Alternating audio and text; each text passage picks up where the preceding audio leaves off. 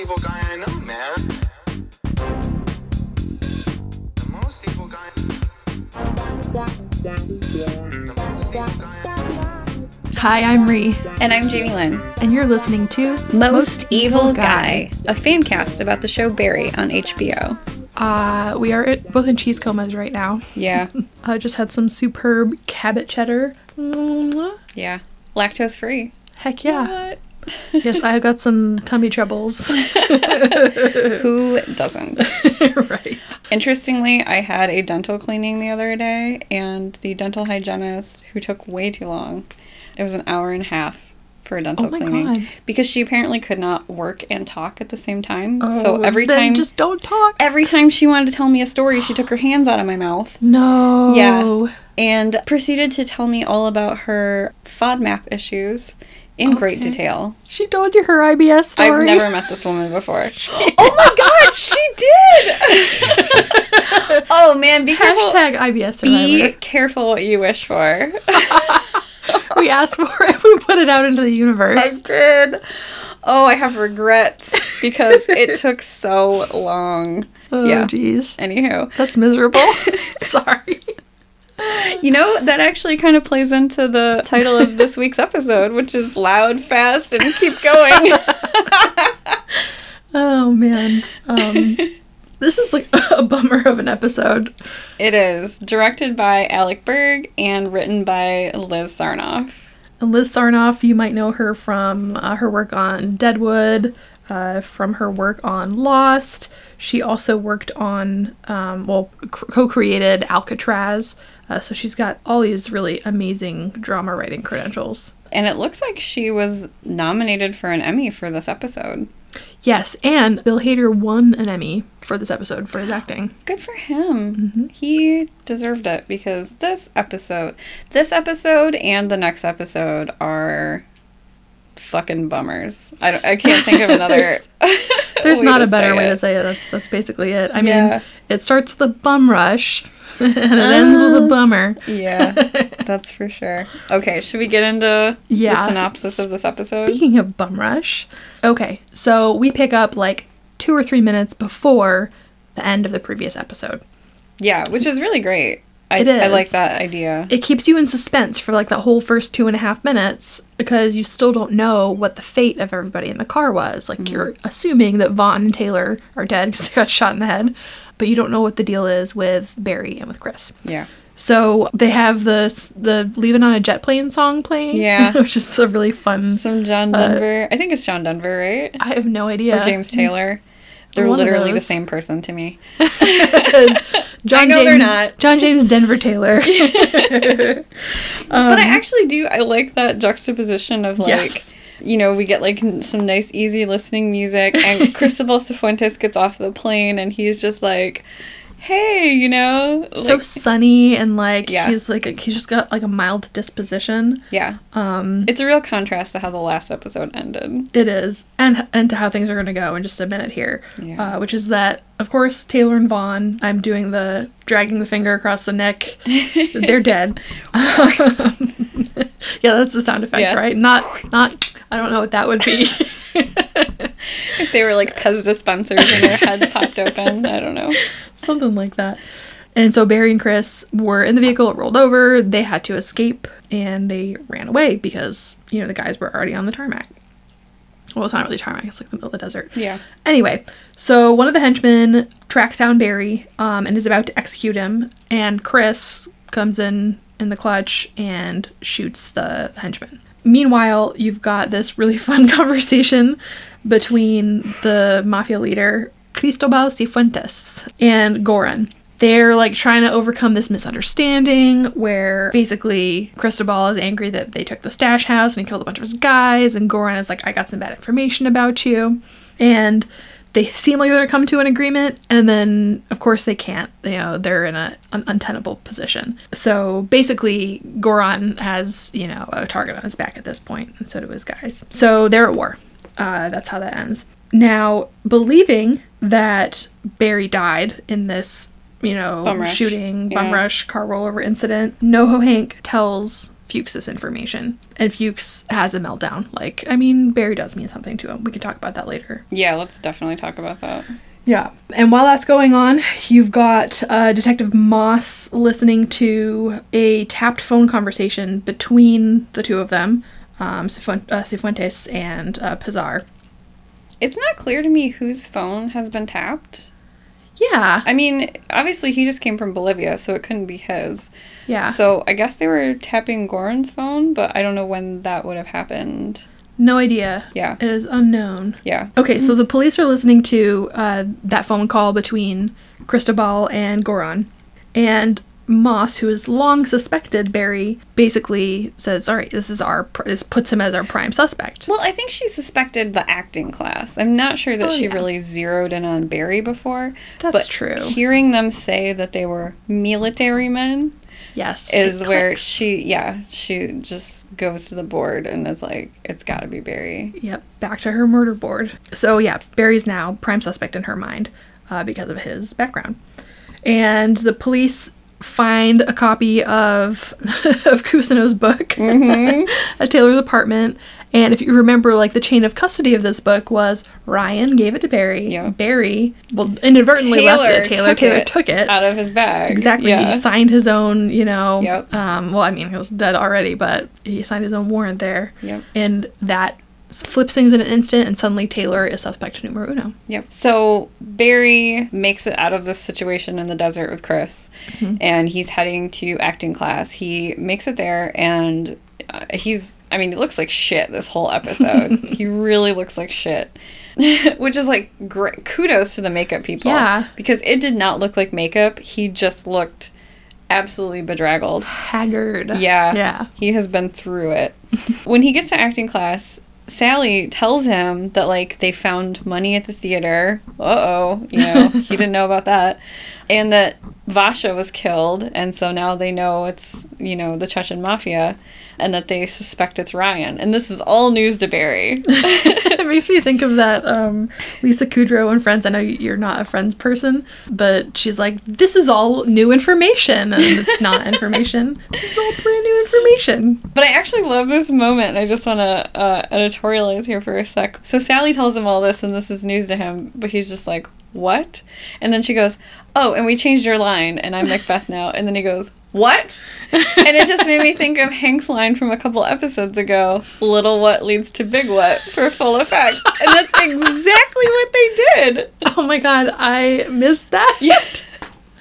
So they use that for comedic effect right here. It's Oh, great. oh my god. So they're rehearsing, and you know, Barry is obviously preoccupied. Chris keeps calling him. Barry is very preoccupied, and so he's really struggling. He looks like shit. Jean thinks that Barry's on drugs, and they have a conversation about that. A reasonable assumption. he looks like he's on drugs. Mm-hmm. But again, in a testament to everybody's uh, self absorption, he goes, Look at you, you even have blood in your hair. And Barry's like, Oh God, you know? But like, Jean just thinks like that's due to drugs. It's just crazy. What drug does that? So later, you know, Chris will not stop calling Barry, and Barry meets up with him, and you know, they have this whole conversation, which we'll definitely come back to. I just kind of want to highlight it now, but there's a lot to talk about there. But you know, Chris basically says like he wants to turn himself in. He want he wants them to go to the cops, and when it becomes clear that Barry is not going to do that, Chris says, "I will turn myself in. I won't tell them anything about you." And Barry, you know, says, "We're linked." And, you know, at that point, Chris sort of realizes the situation he's in and tries to backtrack. Yep. But ultimately, Barry decides that he has to kill Chris. Mm. Like we said, bummer. Yeah. After doing this unthinkable act, Barry goes back to the community center. and again, we talked a lot in the past about the high stakes, low stakes, and we'll talk more about it later, but goes back to the very high stakes world of Yeah. like local acting, local theater. It's not even regional theater, it's like hyper local acting class showcase. Anyway, long story short. Uh, It's, it's literally people who pay to be there. yes. Yeah. Yes, exactly. um, They didn't like audition to be there or anything. The class is all hyped because uh, there's supposed to be agents there. It's going to be a who's who An agent uh, that she invited is there, and From Gersh. Gersh is here. Dan Bellman from Gersh. uh, and she is like, please give me something that I can sink my teeth into. Like, wants to be able to impress this agent, so she's looking to Barry to be her scene partner and make that happen. But Barry is like, you know, obviously both traumatized and guilty and like a whole bunch of other things, and he's in his own world in the wings and melts down basically. Yeah. And then his cue comes and goes on stage and just nails his line. It's so upsetting. It Yeah. is incredibly upsetting. And nobody in the room, nobody in the room knows what's going on except for him. And they all read it as this like really deep emotional performance. Sally uses that as a springboard into her own amazing, you know, performance and afterwards Barry gets that like much needed praise, but it comes at a time that it's like he can't enjoy it at all. And he's overwhelmed with guilt. He's lashing out, he's smashing things in the dressing room. Mm-hmm. And then Sally comes in and thanks him profusely. Like, yeah. Yeah, like Profusely. yes, for his contribution and his quote generosity in the scene. And basically says, whatever you did to get there, like that's your process.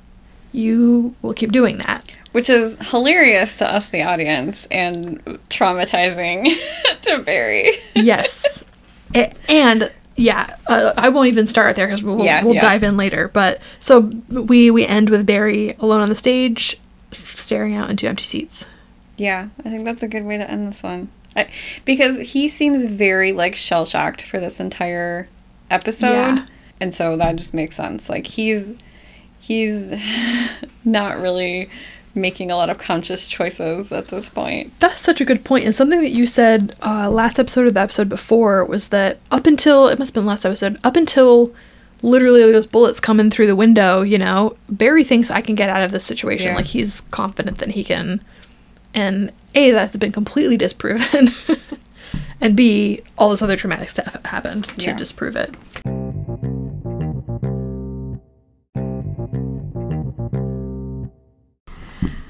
Okay, to start with, I think let's talk about what happens with Chris. Let's just start with like the lowest point of this. I know. Ugh, there's so many And, may- layers. and maybe we can go up from here. yeah, we don't want to end on that note, you know? yeah.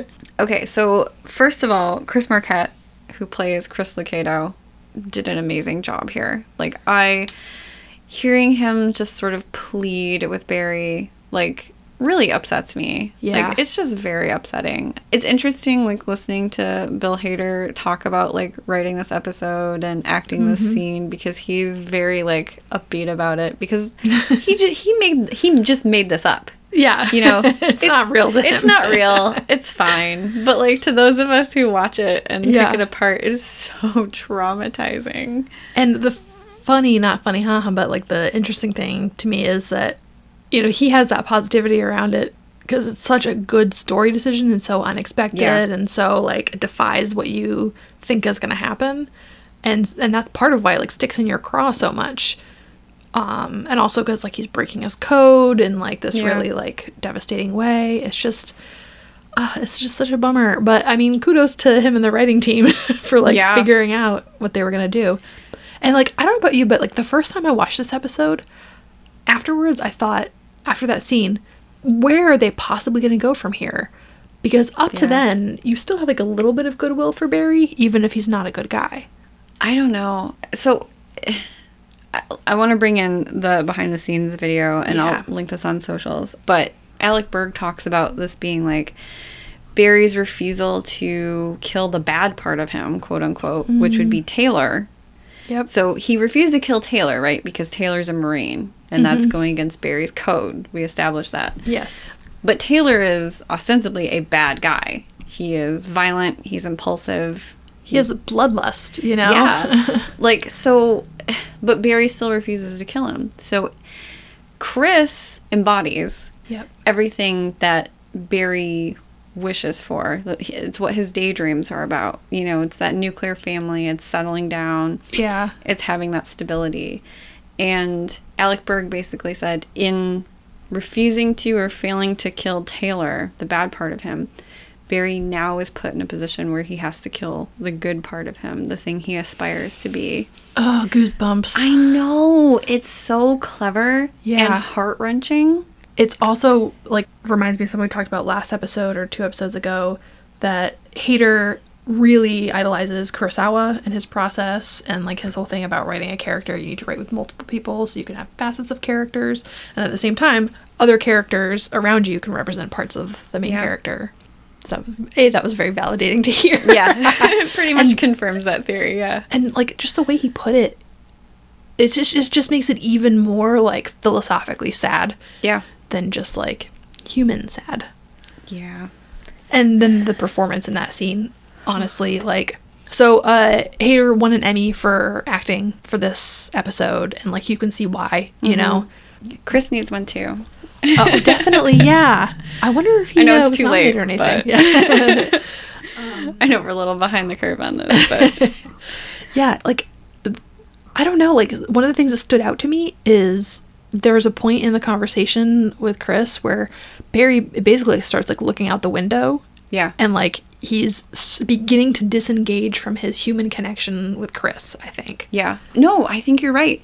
So, yeah, as that conversation, well, first of all, it starts out, we get a little more establishment on Chris because he mm-hmm. says, I've never had to kill anybody before. Right. Oh, we should back up just a little bit to say, as they're escaping through the desert, Chris has to shoot the Bolivian henchman that came after them. Mm-hmm. But he did that with extreme goading from Barry. Barry was p- begging him, Chris, Chris, Chris. Yep. Like, you have to shoot him. And Chris was very hesitant to the point where he dropped the muzzle of the gun at least once. Like, Yeah. he was not into it. So he's telling Barry in the scene, like, I, I would never had to kill anybody when we were over there. I was in logistics. So we get this, you know, idea now that mm-hmm. Chris is a pogue. For the uninitiated, parlance. for the uninitiated, what does that mean? Okay, a pogue is a person other than grunt. That's just like the old school abbreviation for that. It's basically anybody who's not like infantry. It's just like li- like derogatory, but like the way you would make fun of your brothers or sisters. It's like the desk jockey, the Yeah, paper pusher, desk pilot of. in the Air Force. Yeah, exactly. yeah. so, but that gives us a better idea of like, for one, I think it gives us a better idea of why Chris is so bent out of shape about this whole situation. Mm-hmm. He is not a stone cold killer like Barry. He's Yep. never killed anybody before. Yeah. He was a Marine, but he was in logistics, which is honestly super important. Yes. and he probably got an excellent civilian job after. But it just it, it explains why he's having this visceral reaction to the situation in Yeah. a way that Barry and Taylor and Vaughn did not and would not. One of the things that Chris says to Barry as he's kind of getting worked up about like ha- not having killed anybody before and like mm-hmm. this being the first time and he's upset that they left Taylor and Vaughn behind, which is like I, I get the emotion behind that, but it's like what are you completely do? impractical. Yeah. Like your car is upside down full of bullet holes. Like Yeah. you can't there's nothing you can do. But one of the things he says to Barry is, You made me do it. Which is I don't it's kind of fucked up. Like if you think about Barry tried to get him out of the car Yes. and we do know that Taylor, for whatever reason, didn't give Chris like the full scope Right. of what was happening. Um, but it was still a choice Chris made to be in the car. It wasn't a fully informed choice. He Right. just thought they were going to quote unquote scare some guys. But he's aware of who Taylor is. That was my other point. So he he was a a pogue. and I think that also explains too why he's been sort of okay with Taylor and Vaughn's behavior this whole mm-hmm. time. Because it's never carried consequences for him, not real consequences. Right. And so I think that's why he was like willing to go along with this. Like much like Barry who thinks he's always going to find a way out of the situation, Yep. Chris kind of had sort of a false confidence in this situation. And his like whole frame of reference is this like safe domestic life. So for him, these are like little ventures outside of that, and he's always able to go home at the end of the night. Yes, you're right. And now he has to carry this thing where if he were to go home, if Barry were to let him go home, like he says, my wife is going to know something's wrong the instant that I walk in. And that is something that Barry does not have. Barry Yeah. doesn't have that person where when he's going to come home, uh, you know, comes home, they're going to say, oh, like you look a little bit down, like what's wrong? Like, No, because Fuchs never says that to him. Fuchs doesn't care about Barry's internal state. no. And two, when Barry has literally said to people, I've killed people. N- no Then one they ca- don't listen. Yeah, no one cares. Yeah. it like goes in one ear and out the other. Yeah. And people assume that he's, yeah. It's crazy. Like, it, really nobody is there for Barry. And like, that's part of what's sad to me. Yeah. But at the same time, like, you can't, you can't kill Chris. Like, you can't do that. So, I mean, Barry does, at first, Barry tries to de escalate him because Yeah. Chris is like up here. He's freaking out. He's never Yeah. done this. You know, they left them there. Let's, you know, what can we do? You made me do this. Barry tries to de escalate him. Yep. And then, like you said, so then Chris suggests that they go to the cops. Like, he can't live with us. His Yep. wife's going to know something's wrong. They got to go to the cops. And you're right at that point. Like, you kind of see Barry start disengaging because he's running the calculus Mm-hmm. of how practical is this. Yeah. We can't go to the cops. What do you think we were doing there? You know, like, And- and and, and he he even tries to scare him. Like, the guys I work for, they'll go after your family. They'll kill your family. Yeah. Which I don't know if that's necessarily true. It could be true. It could be, yeah. But, But- but it's like he also paints it as like and then a bunch of people are going to die. Basically saying like Yeah. if you go to the cops, a bunch more people will die. Yeah. He's trying to appeal to that like Whether that consequence is real or not. Right. He's trying to convince him of that. yep. So Barry tries to de-escalate. Chris is really steadfast. He's like, I cannot live like this. Mm-hmm. And Barry, he sees Barry isn't really budging on it either, though. So he's like, I'm, I'll turn myself in. You know, I'll just say my part of it. And Barry's like, this is where you really see him Mm-hmm. like start to shift. And he's like, Chris, we're, you know, we're linked on Facebook. Like, Yep. people that know. fucking Facebook, I man. know. And that's I actually wrote in my notes here like why doesn't he unlink himself from Chris after this? Good question. You know, and Chris says like I don't care. I'm coming clean. And this is where Barry gets really upset, like really angry and he's like why did you say that? Because at that point for him like the choice has been made Right. and he's like i told you to get out of the car man like and that line is delivered so sadly and so oh, resigned Oh, Yes, the sense of resignation in his voice where Yeah. he Barry feels like he has to do this. yeah When in reality it's a choice. You know? Right. Yeah. He doesn't feel like he does because his choices go to prison Yeah. or let Chris like let Chris live and go to prison. and that's such a fundamental difference between like him and Chris and the way that they view justice and the Yeah. world is like Chris flat out says if I have to do time that's okay. Mm-hmm. Like he's willing to accept the consequence Yeah. and Barry is not. Yeah. I mean also realistically the consequence for Barry might not be prison it might be he gets killed by someone else. But Or killed Yeah. by someone else in prison. there you go. You can have your cake and eat it too. But yeah. And that's where, you know, as Chris sort of recognizes that he's in the car with Mm-hmm. Barry, who's a hitman, you know, what do you think I do for a living? Then he starts kind of backtracking on the things that he said already, which is like, Yep. I told my wife I was going to the gym. She doesn't even know I'm meeting you. Like, you know, Chris realizes he's like laid these breadcrumbs for Uh-huh. Barry that he's like, oh shit, like he can kill me. yep. And he's he- like desperately grasping at Yeah. straws to try and like convince Barry that this is not going to work out well for him. and suddenly it's, you know, you're a good guy. Yep. It went from you made me do this to you're a good guy. yep. We don't know which one Chris really believes, but I'm going to say it's probably not you're a good guy. Yeah. I uh, imagine the shock too. Like imagine the shock of finding out that someone you worked with, or in this case like, you know, they served together, is a hitman. Like Yeah. how all that lands at once and it lands in the aftermath. Like I just can't imagine how much in shock he must be. Well, he even says like, "Why did you Facebook me, man? You're Yeah. a hitman." Like, Why, are you, on Facebook to begin with is a good question. Yeah, it is. It's a question it we've been answered, asking yeah. ourselves all season. But really the moral of this, the most evil guy for this entire thing is Mark Zuckerberg.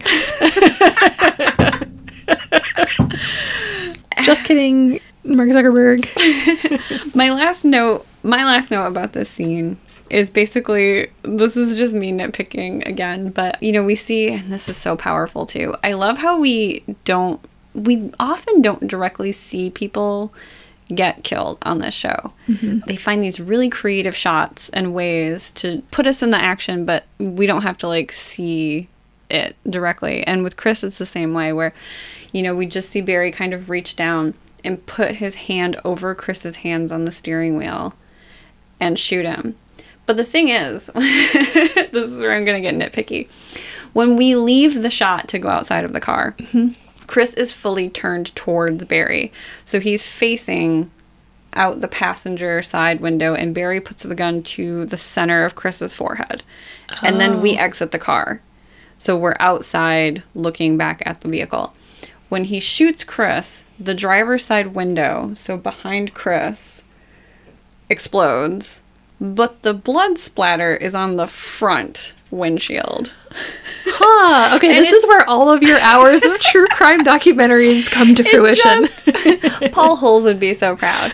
But it just it just drove me a little bit nuts. Like I would expect some blood spatter on the front window, sure. Mm-hmm. Yeah. But the way that they the pattern of it is very like there's a center point and Yeah, an like outward cone. spatter. Yeah. So anyway, it's just very nitpicky. But it really bothered me. Uh, I did not pick up on that one iota, not even a little bit. We're very different people. Well, that's the thing is like the, the thing that that uh, stuck with me about that scene being a bummer was that because he staged it like a suicide. yeah. I was just like, I mean, like, uh, we, I'm a veteran. I used to work in veteran services. Like, Barry knows that what he's doing is going to fit a narrative that is just going to make sense to so many people. Yeah. They'll never ask another question about it. Right. And I was like, oh, that's a Especially, I mean, almost especially because he's like, my wife knew something was up with me, you know? Yep. Like, I said I was going to the gym. Yep. You already know that he's been in a program for, you know, transitioning veterans. yep. Like, which is where he met Taylor. Yep. Yeah. I know. It sucks all the way around. But Mm.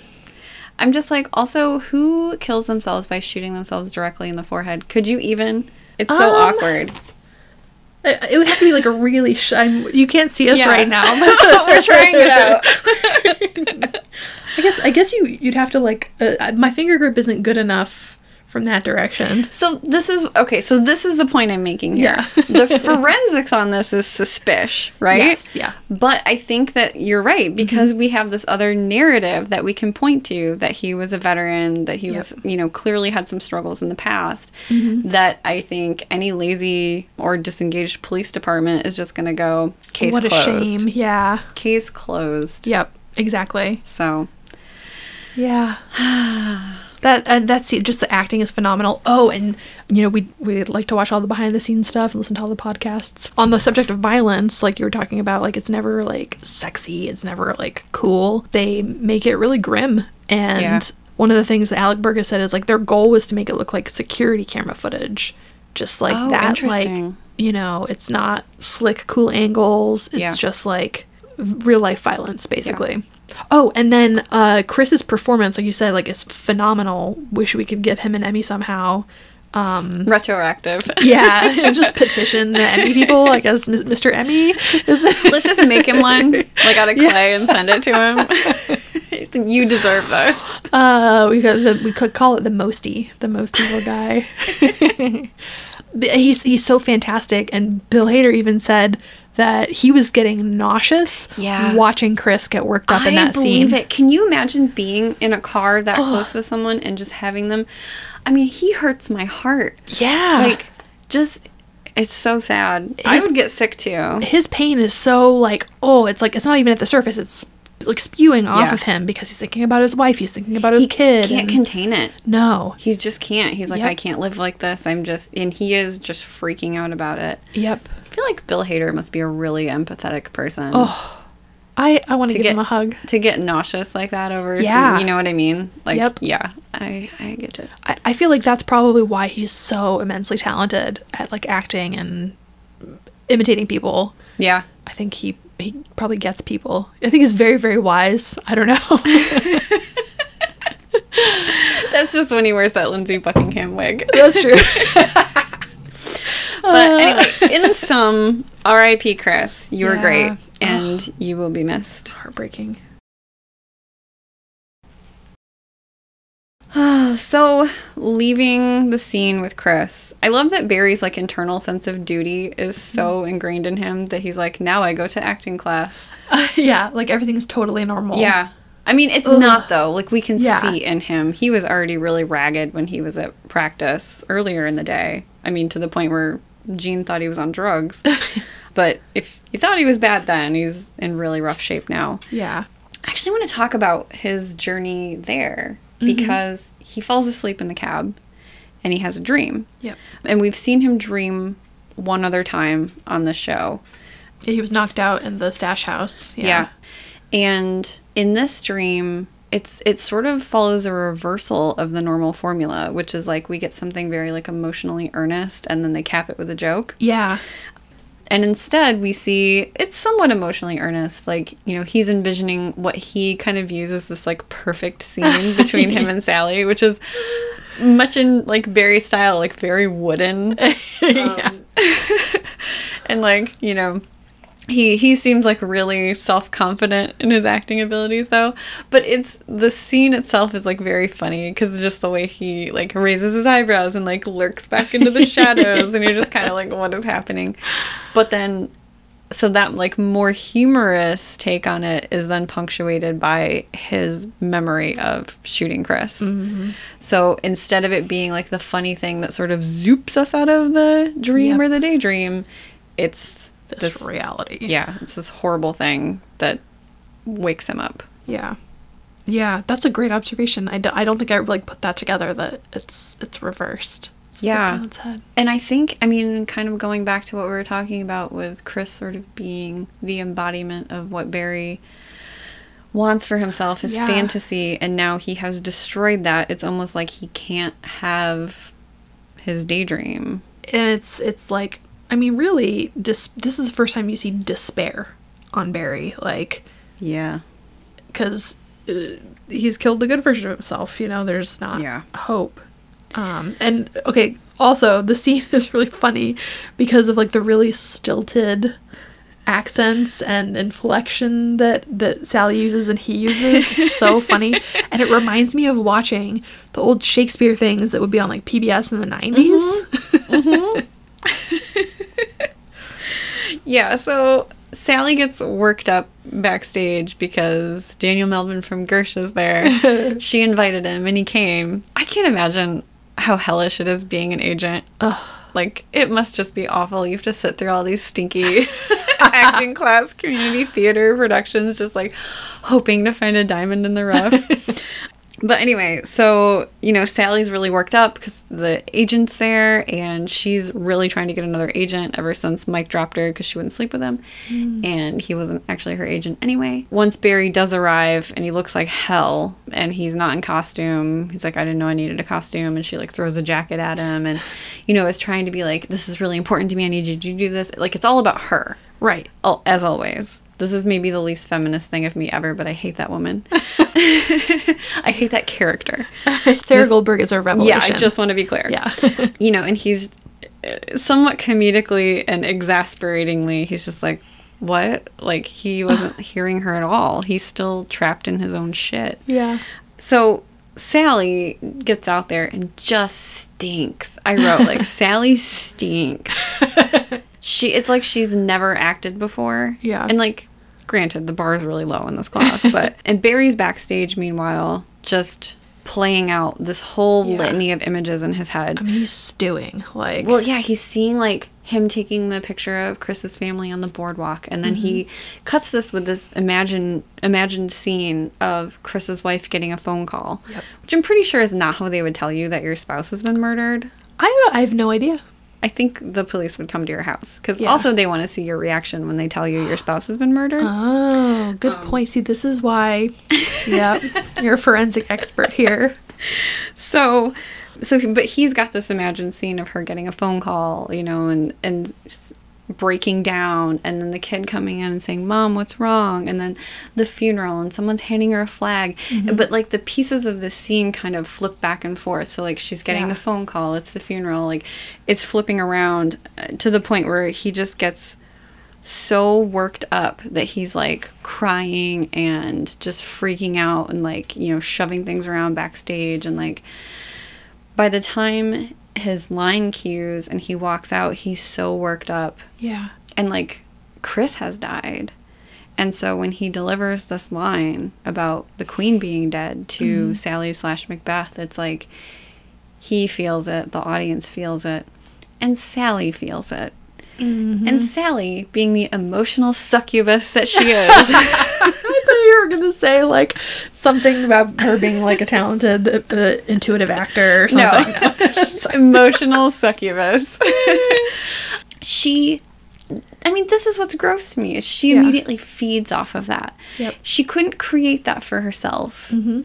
but she fed off of it, and That's such a good suddenly, her and like my notes on this were like so Barry's emotion spurs Sally on, and she seems to hear the words that she's saying for the first time. Because Mm-hmm. before it was that usual like high school Shakespeare stuff where Recitation. yeah, the person who's saying it doesn't know what the words mean. Yep. It's very flat. They're just saying the words and they're like hoping that the audience thinks it sounds good. It's like a David Lynch movie. Um, but you know, it's like she fi- she like finally hears it and you can see as she's sort of going through the rest of this monolog she's really thinking about what she's saying for the first time to the point where when the lights go down after her last line she's startled she Yeah. actually startles like she has gotten completely lost in the moment Yeah, she's Um, really present. Yeah for like the first time as much as she's been saying like i need to do something dramatic and like Yeah. you know i'm the best actor in this class it's like n- she wasn't though Yeah. she wasn't until somebody else gave her something she could feed off of Yes, that's such a good point. Like an emotional succubus. um, and so she's like over the moon about this, right? She could feel it. She felt the improvement in her performance. She puts it down to Barry's generosity as a performer. And she does a complete 180. She was very, very pissed at him before. Yeah. And is now effusively praising him and thanking him. right Um, because that agent showed interest in her Yep. had it not gone that way she would have been blaming barry just like she Yep. did during practice Yep, exactly. Such a good point. I really think we're going to get to a point in this show where we as the audience realize that Sally is just as bad as Barry. It's just different. Like they they have come to express their awfulness in different ways, but they are both awful people. I cannot Equality. wait. yeah, equality. feminism. Um, I- I- honestly, like so much of feminism is being allowed to be like a shitty person. Yeah. when, when you're a woman. Absolutely. Like that's okay. Like you know, uh, more unlikable female characters. Bring them on. I mean, that's why I I really do love Sally as a character. I don't want her to change or do anything dramatic as a character because Yeah. I think she is the perfect fit for this show. Yeah. However, I can still hate who she is as a person. Oh yeah, yeah, yeah. Like- I, and I cannot wait for season four. We won't talk about what happened beyond you know this Yeah. episode, but I cannot wait for season four to see what her character does. I really wonder too. Yep. Yeah.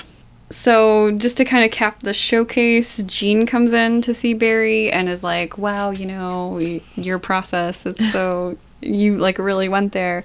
And Barry is still like in the thick of feeling his emotions about Chris, and so he like freaks out. He like breaks, I think it's like a little glass thing. He like punches it. Yeah, like a mirror or something in the Yeah. And then he like throws a chair and Gene's just sort of like, I see you're still in that place and like kind of backs out. And I'm I'm kind of sad because we don't see a whole lot of Jean this episode. Yeah. Like you know, we see a little bit of him at rehearsal and then a little bit of him at the showcase, but we don't really get a lot of Gene's wisdom like we normally do. it is very funny to me that when you know he kind of sneaks out to let Barry continue having his actor fit, which is what he interprets interprets it. Yeah. it- it- he's okay with it because I think he, and partly he wants to get out of the way, right? Yeah. But like, it seems to me partly that like this is accepted. Like, if you give a good performance on stage, you are allowed to trash the dressing Yes. room. I absolutely agree. like this is where Gene comes from, where it's Yeah. like this is part of the process, and I think that's probably why he puts up with Sally being so insufferable and ah. demanding, is because It's, it's, for like her art. yeah, totally. They're like you just have to go to places to get these things, and yeah. well, Anyway, what's interesting to me is like, you know, we see Barry walk backstage and like everyone is happy and celebrating. I'm not sure why mm-hmm. they were all terrible, but everyone is happy and celebrating and like it becomes I think very clear to him that this is not his world. Yep. he is on the outside looking in mm-hmm. and that becomes very clear and he walks out and that's when he runs into sally at the edge of the stage you know talking Yep. to the gersh agent. And so he's just gone through his emotions with chris. He just like trashed a bunch of stuff and he's still feeling really upset he you know just got the like outsider view on the class backstage Yeah. and he runs into sally and this is where Sally thanks him profusely and tells him like you're a real actor. And he's like I am. Um, you know, like she's like you're so generous like and and heaps so much praise on him that when we cut away like when we end the episode we're not really sure what Barry's thinking. Because he d- he did in that moment kind of be like I am? Like yeah, he was taking it on board and like it, it- you know, he could have been so in his grief and anger and whatever's going on that he didn't even register it, but like it, it punctuated this like, like we said despair earlier with like this tiny tinge of hope. And you mm-hmm. can see like a glimmer. And that's just enough to keep Barry going. I know. It's very Whether or not he troublesome. should. Yeah. I will say, like, one thing that's interesting to me, too, about, you know, Sally freaking out before Barry gets there is she approaches Natalie and I think Antonio and just says, like, Barry's not here. You know, she's mad at him then. yeah. Barry's not here. Can somebody say a line? And Natalie gets to kind of stuff her a little bit and say, like, you know, basically no, like in a fancier way. Like, she can't even outright say it. She's just like in Italy we have a saying, you make your bed. Yeah. so in a roundabout way, she's like telling her to get stuffed. But like Sally can't even process that. Yeah. She's not like, "Oh, you're right. I've done this to myself by being selfish and pushing you out of the scene and, you know, It's somebody else's fault always. Yes, If always. it goes badly, someone else's fault. Goes well, that was on me, baby. yep. You know it." Oh, I was gonna ask, have you? Wait, okay, so you did theater in high school, right? Yeah. Uh, did you ever do Macbeth? No, I did Romeo and Juliet. Okay, Yeah. nice. That was the closest we got to Shakespeare because I'm dating myself here, but Baz Luhrmann's Romeo and Juliet came out while I was in high school. Oh, a dream. Yeah, so we we did that. I always forget that Paul Rudd was in that. Yeah, Merc- he was Mercutio. Paris. Oh, he was Paris. yeah, he was Oh. Paris. Yeah, I was Mercutio. you were Mercutio. I Oh, was. you really? Yeah, we didn't have enough guys interested in theater, so we did a little like uh, You just flipped it from when, we just when it was Shakespeare'd it. Day. Yeah. yeah, in the opposite direction. 'cause We Yeah. had more women that did The theater. opposite Shakespeare, spear shake. Yep. It was it was a good part though. I mean, it's a really interesting part and um, there's a really long speech that happens um, that I memorized the entire thing of. And then the director thought no one wants to hear you talk for that long. no, like it's it was fair enough. I oh, mean, Oh, okay. It's a high school Shakespeare play. No. So, but wait, he he edited Shakespeare. it was a she. She. Oh. my my Director is also patriarchy. director is also Showing. female. my patriarchy is showing. Sorry. Yeah, so we we edited it down. Yeah. Good times. I think I have a VHS tape of that somewhere. Yes. I I have a DVD that uh, Jamie's mom sent me. So not the Jamie Lynn here, but I have another Jamie, and uh, it was from a project we did together. It was actually a project that we like you know met and became friends working on. Oh. Yeah, it was uh oh god, what is the one with like Orpheus and Eurydice? Oh, it's just Orpheus and Eurydice. Yeah. I was like, it was like a mafia retelling of Orpheus and Eurydice with a fight scene and there was like uh, Was this your Matrix music on the soundtrack. Yeah. we, we thought we were little filmmakers. yeah. Actually, I have it on my Facebook. I can show you if you want. oh my god. Not not you listeners, but I won't I won't release that. Anyway, I don't remember where I was going with that, but we got I think a B minus on it because we took too many artistic liberties.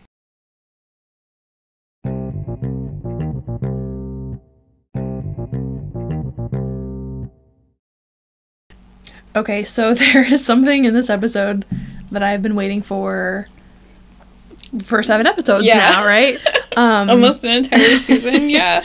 Like we we thought maybe uh, one Babka, two Babka could be the podcast name, and We considered it. yeah, it was it was it was a runner. It was it was in there for a second. We've eaten Um, babka while recording this podcast. Yes, I took a picture of the babka that I was eating so that I could use it later on social media. And then I was like, wait a second, when does this babka thing happen? Mm-hmm. And Jamie Lynn, you were right.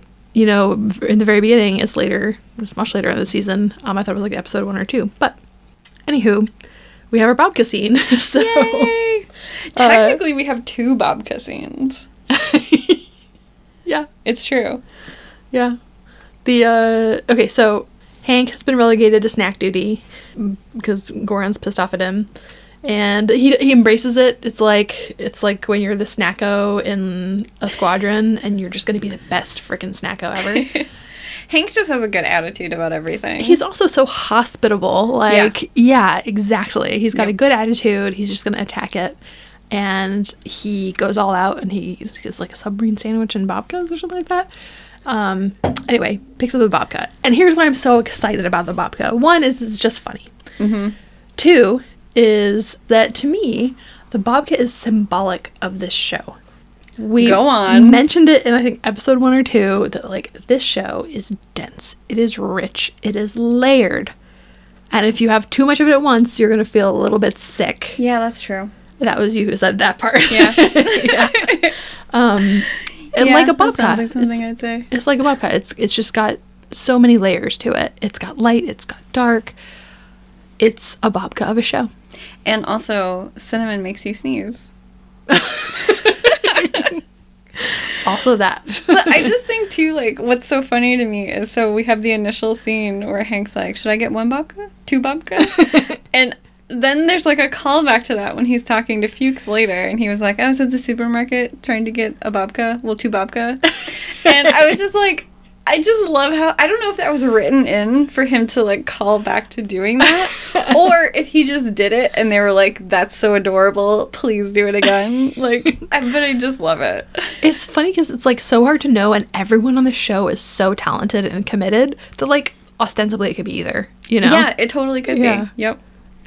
Oh, so happy that we finally get our two babka. Yes, uh, and we will grace you with a picture of our babka. That sounds dirty, and I don't know why. Also, like we didn't make the babka; it's from like Trader Joe's. Yeah, I'm not claiming that. Um, I do have a very talented friend. Shout out to Claire. Um, who did make me a babka once um, using the New York babka. Times recipe. So if anyone is looking for a good babka recipe, I highly recommend the Heck New York. Times recipe. there's a so good. show called it's a YouTube show called Binging with Babish, Oh yeah, and there's an episode where he makes a babka, and I think it's in reference to the Seinfeld episode with the babka. interesting. But yeah, we'll give you a couple babka ep- uh, recipes. Babka, check it out. yeah. So there's a couple of funny phone calls in this episode. The first is the call between Cristobal and Goran when Cristobal lands. That's so good. It's so good. and I really like too how they're sort of layering in these similarities between um, Hank and Cristobal. Yes. Um, so they both seem like super nice guys. super nice. guys. And Goran even is just like a bit abashed because he's like, oh my god, I It's was like, oh, told I. so nice. We were so wrong. Yeah. Like, He's like, I was told I had to attack you. Like, you get the feeling that, like, had Goran known that he was cool, like, everything would have been cool. I would just like love to know like what how was that pitched in the writers' room? Like, at what point did they realize they could have this conversation where they're both like being really nice to each other? Yeah. And like, and talking about the four agreements a lot. yeah. And at a certain point, it's not even just because Goran doesn't want, you know, Cristobal to kill him and his men. Like, he thinks he's a nice guy. Yeah. He's like, oh shit, we would have done business together, Yeah. except for Fuchs. For Fuchs, we gotta kill Fuchs. Yeah. So the the outcome of this is, you know, Cristobal has to be impeccable with his word, and this means war. And so, you know, Goran is like, this is Fuchs's fault. We got to kill him. So next we see Fuchs and Hank talking, and you know, going off of what Cristobal says about two dead military men. um, you know, Hank assumes that one of them is Barry, and so he tells Fuchs. Fuchs, um, we see he's in the hotel having his breakfast or whatever, like he normally does, and he like shoves everything off of his table onto the ground and he seems really upset. And I just want to say that I don't think that Fuchs was emotionally upset because of the loss of Barry. It's I- his cash cow. I think he was upset about losing yeah. his money making machine. I think you're exactly right. Yeah. I also am just like not willing to give Fuchs a lot of um, benefit of the doubt at this point. No, I, I feel like the speed and the persistence with which every time Barry makes it through something, he turns back around and puts him in a dangerous situation. Yeah. Tells me he doesn't care about Barry's life. Yeah. Very much Least so. of all his happiness. The last call we see is another call between Fuchs and Hank where they're both just like reminiscing about Barry. Which is very strange to me. Like, I think this is where maybe we get a little bit of emotion out of Fuchs, but it's still almost blamey. He's like, you know, like I raised him like a son. It's almost like he owes me. He, mm-hmm. I think he says something like, now he'll never have the, ch- he never had a chance to apologize to me. oh, he really believes. he is so selfish. yep. So, anyway, but we just kind of see him like, you know, in the hotel room reminiscing about Barry. It's funny because in that conversation, you realize like two things. One is that Fuchs is less of a friend than you might have ever thought. Yeah. and two, that Hanks might be more of a friend. Uh, Hank might be more of a friend than you ever thought. I think the thing is like Hank has always, well, Hank is, you know, super nice guy. and so Hank has always respected Barry. Yeah. Even after Barry shot him.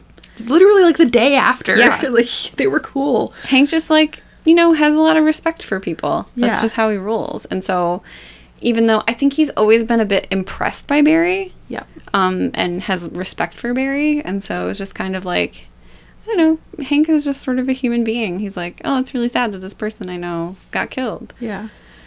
Okay, so so body count for this episode, we have 2 We have Bolivian henchman. I call him number six one two because that was the number on his motocross bike. Um, so R.I.P. Bolivian henchman. You were just doing your job. And then also we lost Chris. R.I.P. Chris Lucado. That's so sad. You you were a real one. You were. Yeah. Moment of silence. Yeah. Just a moment though. yeah, we don't want to push out the runtime too far. yeah, exactly. Reed, do you have a most evil guy for this episode? I do, and like I have this like inkling that we might have the the same most evil guy. Probably. So what if we say it on three? Okay. Okay, you ready? One, One, two, three. Barry.